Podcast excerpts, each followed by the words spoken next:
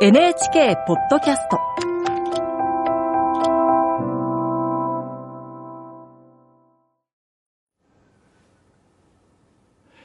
こんばんは、作家の高橋源一郎です。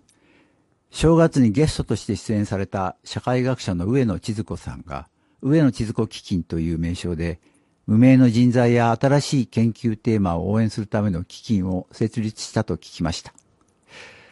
小さく記事は載ったようですが、ネットにはそれらしい情報はありませんでした。ネットに集まる人たちの多くは、こんなことには興味がないのかもしれません。上野さんはそのことについてこんなことを書いています。たくさん働いた。人よりたくさん収入があった。簡素な生活をしているからお金が残った。家族はいない。遺産を残す子供もいない。死んでからお金を使うより生きている間に使いなさい。という友人の一言が心に、心が動いた。使い切りで期間限定、継続性などを考えない。そんな基金を作ろうとされたのです。最後に上野さんはこう書かれています。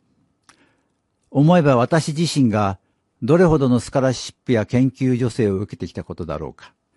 あの時のあれがなかったら今の私はなかったと思える機会を何度ももらった。恩送りという言葉がある。自分が受けた恩を必要とする他の誰かに送ることを言う。私には子供がいないが、大学教師だった私のもとから多くの若者が巣立っていった。その一人が私に言った。先生のご恩は忘れません。その恩は学生に返します。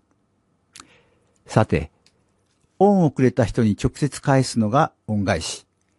それに対して誰かから受けた恩を別の人に送ること。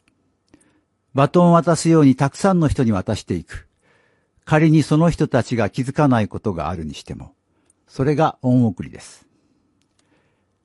ある時期から何かを書くとき、あるいは何かをするとき、これからやってくる人たちのためになればいいな、と思って書いたりするようになりました。そして気づきました。今までただいいなと思っていた古い本たち、亡くなった人たちの言葉やしてきたこと、その中に実は脈々と恩送りの精神が生きていたことを、あの人たちは若い頃の僕のために書いたりしてくれたりしたのだ。それなのに僕は全く気づかなかった。それでもいい。いつかわかる時が来る。彼らはそう思っていたのでしょう。今の僕のように。